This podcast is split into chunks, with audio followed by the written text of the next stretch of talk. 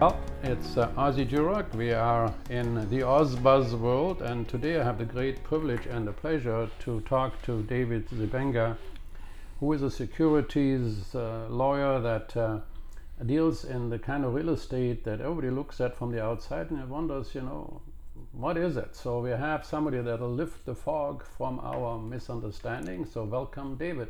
Good morning, everybody, and good morning, Oz. How are you? Good, really well. So Good. So tell me a little bit about yourself.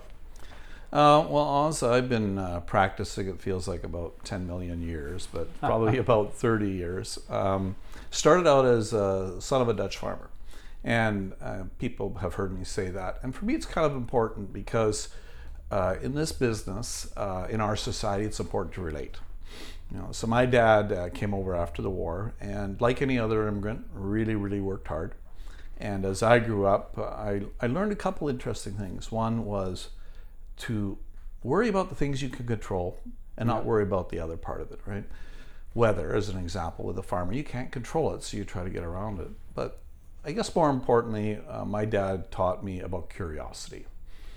Learn, stick your nose in places, try to figure out what's going on on the planet, figure out what's going on in this world. So I never intended to become a lawyer. Um, and honestly, today I'm still trying to figure out what I want to be when I grow up because of the curiosity, right? Um, lawyering is interesting. Um, I, I'm not a court lawyer. Um, I do business law, so I love paper, hate trees. Um, and many days, to be honest with you, uh, I still wonder if I shouldn't have stayed a farmer. And if you know why, it's because you always can figure out when the cows poop on you. well, that's of course it's. Uh, we, we, we we have a saying that is you know we grow into our own future best. I mean, you're, I'm different than I was five years ago, and I'm different going to be five years from now, and that's the exciting part if you live your life with that curiosity in you. So, how did you get into law? Um, I grew up in a family of faith, and uh, my parents uh, actually thought I should become a preacher. and uh, just for a variety of reasons, that didn't happen. Um, and uh, my dad always said, continue, you know, don't stand around, try, learn. Uh, I took an undergraduate degree in business and marketing, won awards in marketing, and uh, and then that was I took that in Calgary. And when I graduated, our beloved fearless leader, Pierre Elliott Trudeau, threw in the National Energy Program, and the uh, Calgary economy halted completely. And I, there wasn't anything, well, there was things to do. So my dad said, hey, keep getting an education. And the natural progression was law school. And coming out the back end of that, it's uh, just learning. Well, that's the main thing. Keep on learning. right? Absolutely. So then you went into law, and then so how did you get into the security aspect of real estate? Um, when I started out, just as I started practicing law, I uh, ended up through a series of connections, uh, lawyering the the papering the deal, if you want. Uh, that's now known downtown Vancouver as 1000 Beach.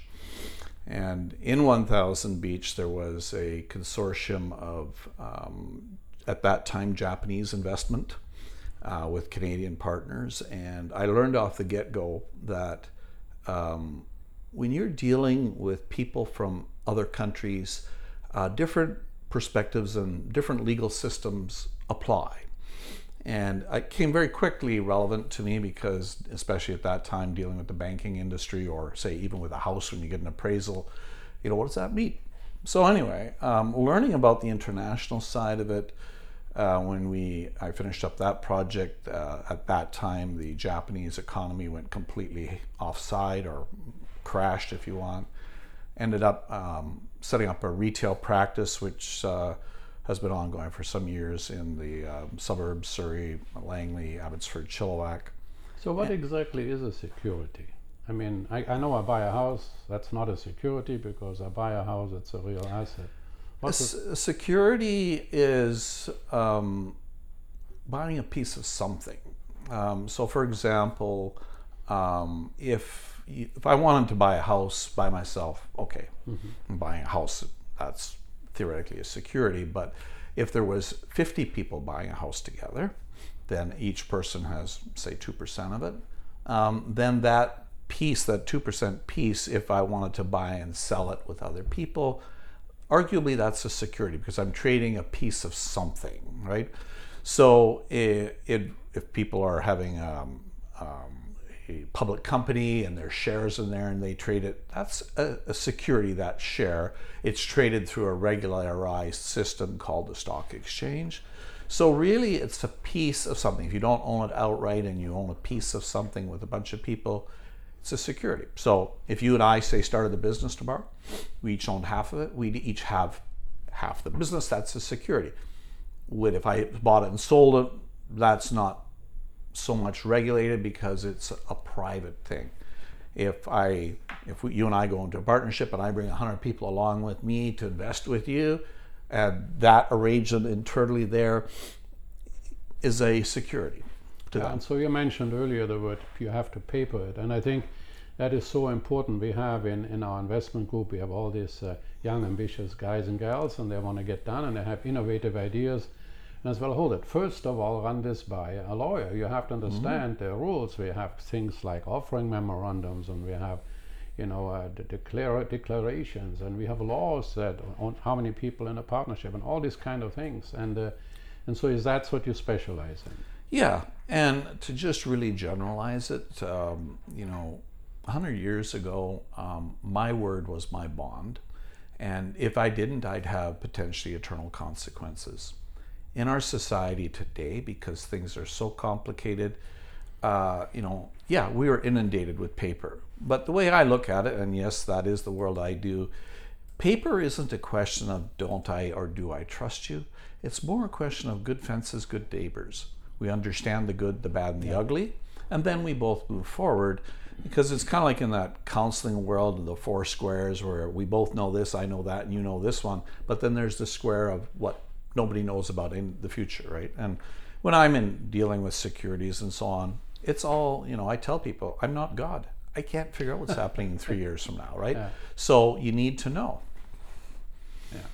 Well, the interesting thing always is that I look at, uh, like we have, we have been dealing uh, in securities. Most of the time we've been in direct real estate. My company, which is Jurock Keys Investment Realty, also deals in and um, pre-sales and all this kind of yep, thing. Yep. So, so securities uh, are always. Sometimes it's a large project. You can't buy it by yourself, so you yep. buy it together with other people, and then you have to figure out who runs it, who gets paid what, what who, how is the non-monetary investment compensated, and so on. So it really behooves people to understand what they're getting into, because sometimes I always love it. People saying, "Oh, this is a limited partnership. Oh, great."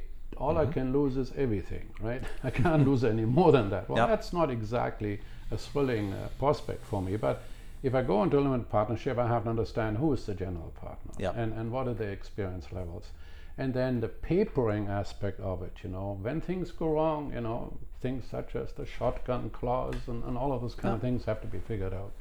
Well, absolutely. I mean, you know, when you're dealing with limited partnerships, what you are doing is you're trusting the general partner. So, for example, if you hold your money in your bank today, you're trusting that bank. It's your champion. You know, it may give you one percent, and if you borrow money from it, it'll give you two. So it's pretty smart that way. But you know, if you are saying, "Hey, I got money there," and now you, let's say you're going to buy a house, well, you're trusting your champion, be it the realtor or the disclosures, this house going to fall over or not, right? In the world of finance, when you're dealing about, say, things like limited partnerships, you're trusting management. Yeah. And, and that management is important. So I'll give you an example in my personal world. Oz, if I came to you today and I said, hey, I want to borrow $100,000 off of you, you'd look at me and say, he's a lawyer, he's successful. What's that all about, right?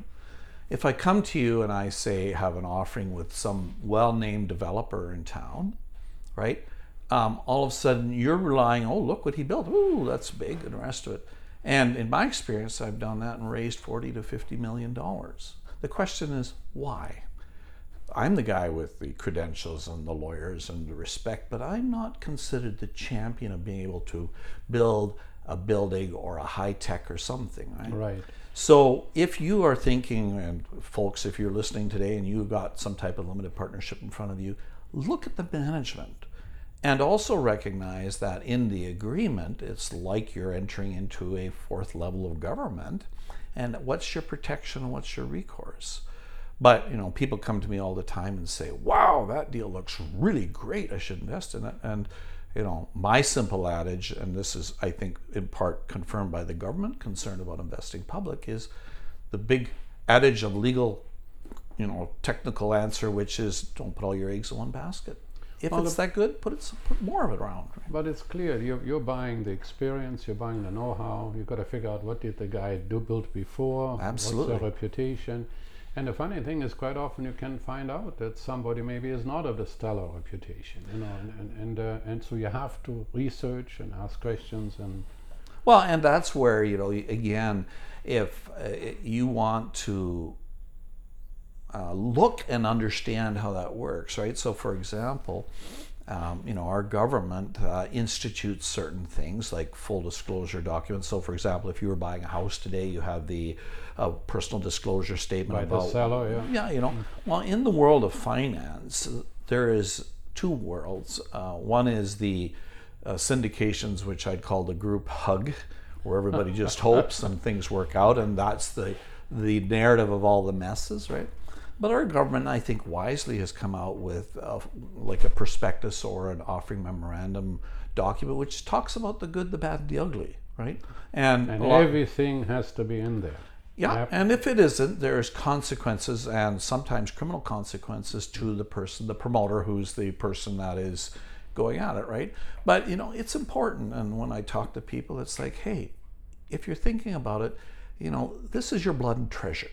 Whether it be five grand, twenty grand, or two, or five hundred thousand, or ten million, it's your blood and treasure. And you know, when I sit with people and I say, hey, if you were here today buying a um, a stereo at Best Buy for a thousand bucks, you'd be turning dials, you'd be beating up salespeople saying, "Hey, you know, it's this, that, and the other." Well, if you're putting down hundred thousand dollars in limited partnership, it's like buying a thousand stereos. Yeah. You have a right to know. Absolutely. Right. And it's it's so important that don't guess or don't think, well, is a big name, I can't ask them, right? Or particularly if they if they you're joined. Sometimes I see a, a whole bunch of people get together, and in fact, in the course that I used to teach is on a joint venture, not necessarily having an offer and memorandum, but maybe four or five guys go together. Let's do something. Yep. And so there's one thing they can buy a specific one one-off kind of a deal, and Yep. then there's maybe collect money. And I said, when you get uh, your mother and father involved, put everything in writing. But it's my mother and father. Yeah, but I think the mother and father actually expect to get their money back, whereas the child usually thinks it's a gift, right? So Yeah. you got to spell it out. And if you um, ask the partners uh, to trust uh, that that they want you to trust them, well, then you have to trust utterly. That means you have to ask them questions. And if they get happy with you right up front, well, good for you to know and not to enter into such a thing. You know, the funny thing there too, Oz, is that I think in our society, because of its um, historical oral traditions, today everything is in writing, right? And when I sit down with a big swatch of paperwork, if I'm cutting a deal and I'm saying, here's paperwork, I think there's this sort of implicit responses. Oh, it's in writing. You don't trust me, do you? Right? And and I get that a lot. And you know what I look at it is kind of to try to change the the story a bit. Is like if hey, if I struck a business deal with you today, or you did with me, and I stepped out and got run over by a bus, what would happen? Right? right? Because a lot of times, if you're entrusting a champion, like a bank is not going to get run over by a bus, obviously, because there's systems and processes and everything to back it up. But if you're dealing with somebody, let's say I'm coming out with a new venture, ooh la la, and I'm out there promoting it. Well, what's what's the management's backup? If I get run over in a bus, Sure. what does that mean? So mm-hmm. back to mom and dad, you know, they're by implicitly trusting their son or whatever to do this venture, and yeah, but what happens if you get run over? Well, mom and dad aren't going to run the business or run whatever the venture is, right? That's why the paper and why it's so important to figure out what's going on in the background. What's the backup to this guy if he gets run over in a bus? Yeah, and the wording, I mean, you know, to cover yourself. I mean, what, sure, what does limited partner actually mean? I mean, who does what? I mean, quite often, uh, if there's only two partners, I always tell them, and I, I'm not a lawyer, but I say, have, have both of you sign the check. Yeah, but might be cumbersome. No, not if it's just a small deal. justice has to be seen to be done, not not just to be done, right? So read the thing. Right? Uh, where do you do your banking, and who makes a decision, and who makes a decision on the performance, and who man all of those kind of things.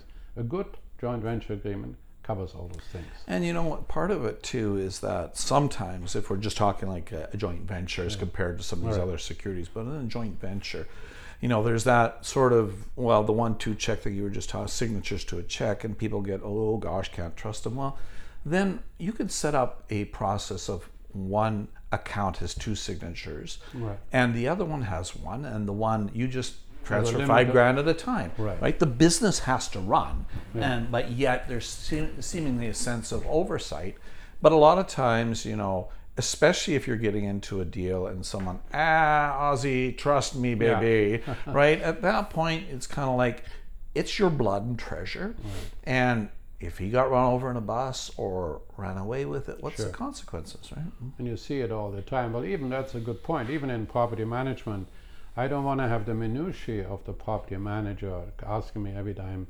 But I say, okay, up to two hundred and fifty dollars, you decide. After that, give me a call, right? So then, it, then it's it's relatively and clear. that works perfectly, especially if you're in a larger business environment. It's like, hey, I'll, we'll write over five or ten or Yeah. twenty thousand dollar checks, and when you've spent it all, give me a list of what you spent. Oh, we'll do it again, right?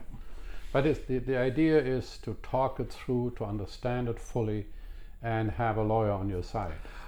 Yeah, or or some type of registered person. So, for example, in the financial industry, you'll have your financial representative or a financial advisor in an uh, IIROC firm or Scotia McLeod, that type of thing, Sure. right?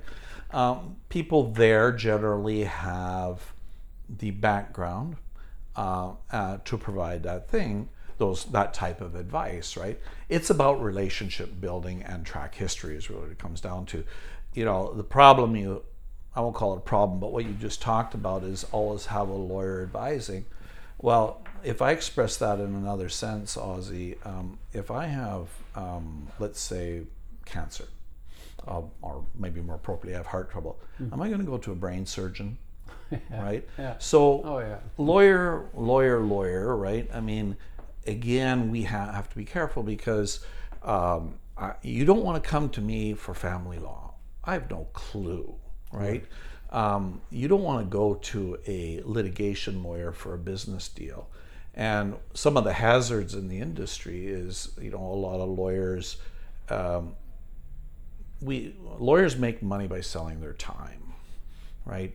So um, in my world, uh, because I'm now more in syndications and product development, um, I hire on whether it's a tax lawyer for tax issues or a securities lawyer for securities issues, because you know I don't know what I don't know. And that's truly frightening, right? So you want to get people that understand those particular worlds. But, and we, I've talked about this other times too, you know, if when I'm hiring on expertise, whether it's, you know, the folks that are listening, hiring on any lawyer or an accountant or whatever, you know, at one, two, three, four, five hundred dollars an hour, I don't want to know about the weather. I don't want to know about your children. Yeah. I just want an answer, right? Yeah. So I had a, a client a while ago that um, had an insurance issue, right? And something went sideways, and I said, okay, um, when you renewed your insurance, it was on a business environment. I said, did you um, email the insurance agent saying, okay, you're suggesting this coverage doesn't cover off these types of things. That's what I needed to do. And the client said yes. I said, well, now what's happened is not only have you bought insurance, but you have also bought the error liability insurance of the insurance agent to advise you properly on what you have, right? Right. So a lot of times talk is cheap. And you know, when you get you know the professional category, be it lawyers or accountants or the rest of it, you know, reducing your request to them in writing is also important because what you're looking for is, you know, if if the question what's the saying? Bad questions give you bad answers. Right. right? If you don't define the question clearly enough you don't get the answer back. And unfortunately our society is all ri- driven against paper And you know that's why it's important just to be clear: good fences, good neighbors. Right? Well, the thing is, you, you can sue on, on many verbal kind of commitments, but you can't sue on verbal real estate commitments, right? It has to be in writing. Well, that's right. Um, and you know, even g- on a more general basis, at times, if I take it out of the real estate realm, because there's a requirement to be things in writing, but even the question is, oral contracts are enforceable, but prove it. Yeah. Can you prove? And I, I had a gentleman the other day, same thing. That was a collections issue. And he's, I said, you got, an, you got a contract? Yeah. I said, in writing? No. I said, it's, a, it's an oral contract. So were the people around when you made that agreement with the guy, right? That's the key. Right. But the issue, unfortunately, is, you know, a lot of people, businesses in the smaller realm, the grief of trying to recoup it is hard, right? Especially in the in the litigation realm, right? And unfortunately or fortunately, um, social media for what it is is in sometimes a more effective remedy than legal remedy, right? But I think you're right. It would be so easy, and I do that quite often. I have a meeting with somebody, I'll write a quick email. Absolutely. So as I understand, uh, this is sort of what we agreed on, or it's great talking to you about such and such and such and such, and so let's do this together. Why not? The whole idea, particularly like I said, in a club environment, you meet people once a month, you become friendly, still does not stop you from the obligation to search things out, check out people, and it's not on a trust me kind of a basis. You know, it's too important. Well, exactly, right? And like for me, uh, I'm a lawyer. Yes, a lot of things are in writing, but even in my business environment, or to affirm what you were just talking about, each time I do that, like a summary email like that to a meeting, the way I do it is I'm creating an evidentiary trail. Should I ever have something go wrong, right? You're going to do this, I'm going to do that. And then if the guy gets run over in a bus tomorrow, Then well, you then know. we know what the expectations were, right? It's and it's so important. It's funny. I did once a joint venture with something that we are never supposed to do. Is like number one, buy a boat. Right? A boat is a hole in water in which you pour money. I kept on hearing that. So not only that, I took four guys and we bought this boat together. So this is a long time ago. I'm a boater. So then, so what we did, the four of us, we said, let's sit down and in an afternoon we wrote down everything that could possibly go wrong or right. Who did what? You got two Yep. weeks in the summer each, and then we did a three-day rotation. You had to bring it up. You couldn't have any dogs on, couldn't sublease. It was all there. And if somebody died, then the other three would buy him out. Good now you. everybody talked talked me. That would never work. It worked like a charm because it was all. There was nothing that we, we had not written down, from not smoking to all these oddball things. Now maybe we changed. Maybe we, we could still say, okay, your three days are my three days, but the agreement was done, and it wasn't necessarily notarized, but at least we understood what it was, and it was actually really a magnificent partnership. All of us being able to both own a much larger boat than otherwise possible. Well, absolutely. And you know, the thing is, like when people start a venture together, right? Um, y- you know, there's this balancing act. Uh, going to back to my father, you know, he said in business, he says, invest the money in the black and white things that produce the milk rather than the buildings that house them, right? So it's about the effective use of money. But when it comes to whether it's a joint venture relationship or a limited partnership relationship or a shareholders agreement in a company, there's the common law out there that has general principles, right? But, you know, a joint venture relationship is like a marriage without intimate relationships, right? Yeah. And the happiest you're ever going to be with each other is day one, right? So the way I tell people is, you know, if you want a good, solid uh-huh. relationship, put together like you did, albeit just the facts or an agreement can be signed or not, but at least you take that, you throw it in the bottom drawer, you know that you've worked out what's there Yeah. people plan for their success a lawyer or you know whatever it's my job in many ways to plan for people's failure Well, and, and that's why uh, people need protection. Absolutely. there's so many different ways. The government, of course, we have a real estate law. A realtor has to be hired to sell a piece of real estate.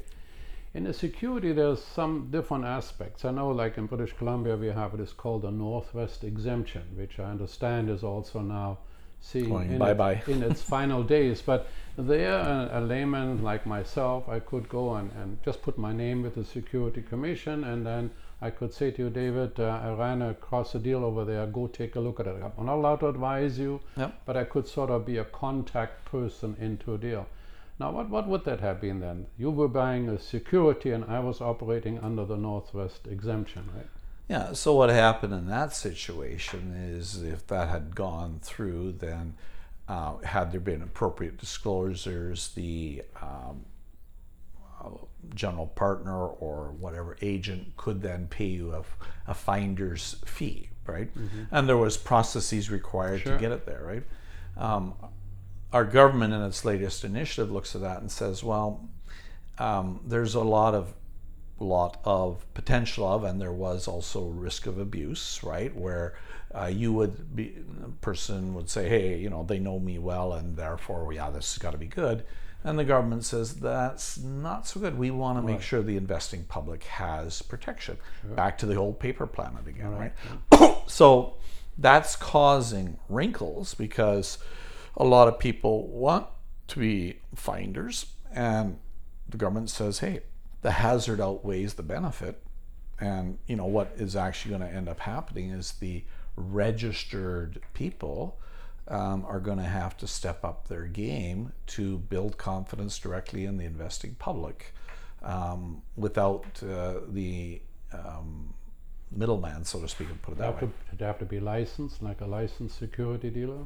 Yeah, more or less. That is how they're looking at it. Like you know, so uh, in my world, I have I work alongside of uh, a securities uh, company. It's called an exempt market dealer. Capital Street's its name, and basically, in general, what's happened is, uh, you know, hundred years ago we had moose pasture and a bunch of things happened. So there was a Securities Act in the U.S. in 1933 that came across, around the world, and today in Canada we have it IIROC dealers is what we call them, and they do their job and they do it really well, right? But about hmm, 20 years, well, 15 years ago, we had this advent called crowdfunding, which was totally unregulated and private deals. Mm-hmm. And you know, from my perspective, the what happened is the government responded saying, "Eek."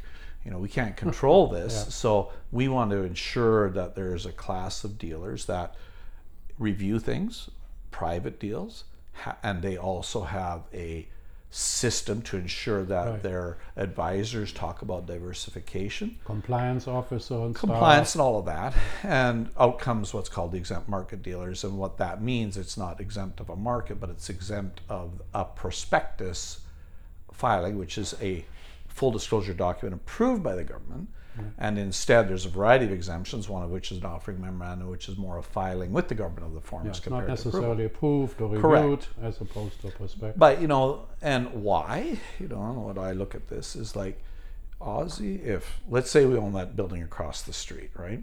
And you owned it through a public company, right? So you own the shares or some of the shares of that. Well, that building is that building. It's in downtown Vancouver. It's worth so many dollars. Well, Tell me why, if it's held through a public company, that if the Russian government throws a bomb in Crimea, why should your value go down 10 or 20 percent? There's no justifiable reason. It's a long way away from Crimea, right? So the government looks at it and says, well, people want solidity and strength of investing. They want to be able to see, feel, and touch.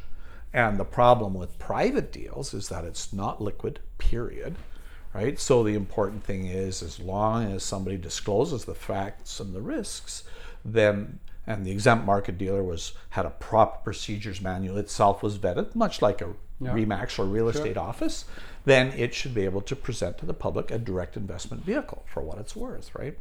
And it's interesting, you know. Again, uh, working with Capital Street, we've had some local projects that are real pertinent there, and Capital Street and its team has found a lot of success because people want direct investment, right? Uh, and I, you know, have looked at varying different projects and say, hey, you know, as long as there's something that's real and people can feel and touch, it's an option. And really, the exempt industry is as much about education as compared to, hey, there's a good deal, mm-hmm. but it's about empowering people, right? Well, the, the exempt dealers, so that's an exempt dealer. He's, he is likely licensed. Yep. The so Northwest exemption was an exemption from, from being a licensed person, and also that if you uh, registered yourself with the uh, Securities Commission, then you could accept and obtain a fee mm-hmm. for an introduction as long as it was only an introduction as compared Right. to hey you should invest in this right Exactly, yeah. And, but that's finished now as of February 2019. It's done. yep early early next year And then all of these guys probably will have to join a company like Capital Street or yourself. well or, if that you see in the in the northwest exemption it was a sort of ad hoc type referral thing right so it's like you're primarily in the business of whatever and oh here's a guy oh talk to him and oh you get a fee. That was kind of that world. As compared to um, this is your full-time job but you're just kind of hiding in the shadows right? Yeah. so in the industry and interestingly enough the northwest exemption really only uh, fundamentally wasn't nationwide it was more in the west here. Hence the Northwest. northwest exemption right? Um, so um, you know now they're seeking to harmonize it because canada as a nation with its syndications wants to keep abreast of what's going on in the world too right so it's about just improving the serve of the capital markets for lack of a better term Well, I know that uh, that you know you're a very quiet kind of a guy, but you have quite a portfolio of cash going through your trust accounts. What was the number you quoted me there? Uh, in the in the law side of things we um, we do probably or have done 1000 1500 deals a year right Yeah. so if your you know typical house price is what it is yeah we've we have throttle throttled is the wrong term but processed over a billion dollars a year in trust volume that fundamentally though has been mostly to do with real estate right Yeah. like transacting buying and selling houses or businesses but that's quite a quite. A, you've seen you've seen it. Maybe not all, but you've seen a lot of things that can go right, and a lot of things that can go wrong. Do you have sort of some advice for people as to what they ought to do and what they ought not to do? if you're talking in the in the real estate business, uh, like in houses, um, get good advice. Right. I saw a deal Ozzie, which was this is some years ago, where it kind of fell off the rails because a old real estate agent who was a German immigrant after the war who had a really thick accent and wrote horribly was writing a contract for a Punjabi buyer who couldn't understand English and the seller was I think somebody from somewhere else. And you looked at this and you think wow I just hope these people want to buy right? So it's about back to your champion right? Get get good coaching right? And a lot of times when I deal, like, uh, be it in real estate agents or back even when I was talking about things like uh, Capital Street or you know the dealing reps, you want to know that what do they know, right? And have they got a good handle on it? Because really, a lot of times these people are your coach. So, for example, um, when I um, I'll structure up a company and talk to somebody who's incorporating a company and said, "Who's your accountant?" Right? Well, Joe X, Y, and Z. I said, "You know what? He's your coach. He's going to be the one interfacing between you and Revenue Canada. What has he done? How good is it what he's doing? Has he got a strategy? Because a lot of times, and even in the exempt market space, right, there isn't a right or a wrong. There isn't an, a legal or an illegal. It's a question is your approach well thought out and is it defensible? Because you never know, right? So if I had a bunch of people uh, that want to do something together, either collect money together to buy something, or actually already know something and then get together, they should come see you, or see somebody that can actually uh, talk to the group and say, okay, what are your goals, what are your objectives, and who's going to do what, and then you, as you say, people it, right? Right. Yeah. I mean, and it, for me as a person, right, um, my my background is that as a lawyer, right. But where I am at personally today, it's about being able to get things organized in writing because you got to have a a plan. And talk is cheap right? So you know whether it's if you got a plan to do something small you know uh, where i seem to have found at least in my if i call it sweet spot is the ability to get people's plans organized to build business plans. And at that point like i said if maybe somebody's got an idea that wants to do a, a full exempt market well i can refer them off to the capital street team i don't own that company right or um, hey you've got this wonderful weird tax potentiality well hey I, I can i can find that specialization right when i started out practicing, I, I was working on a large land project. And as the project unfolded, uh, they were um, uh, clearing out the old tenant, and there was the union problems, and there was building problems.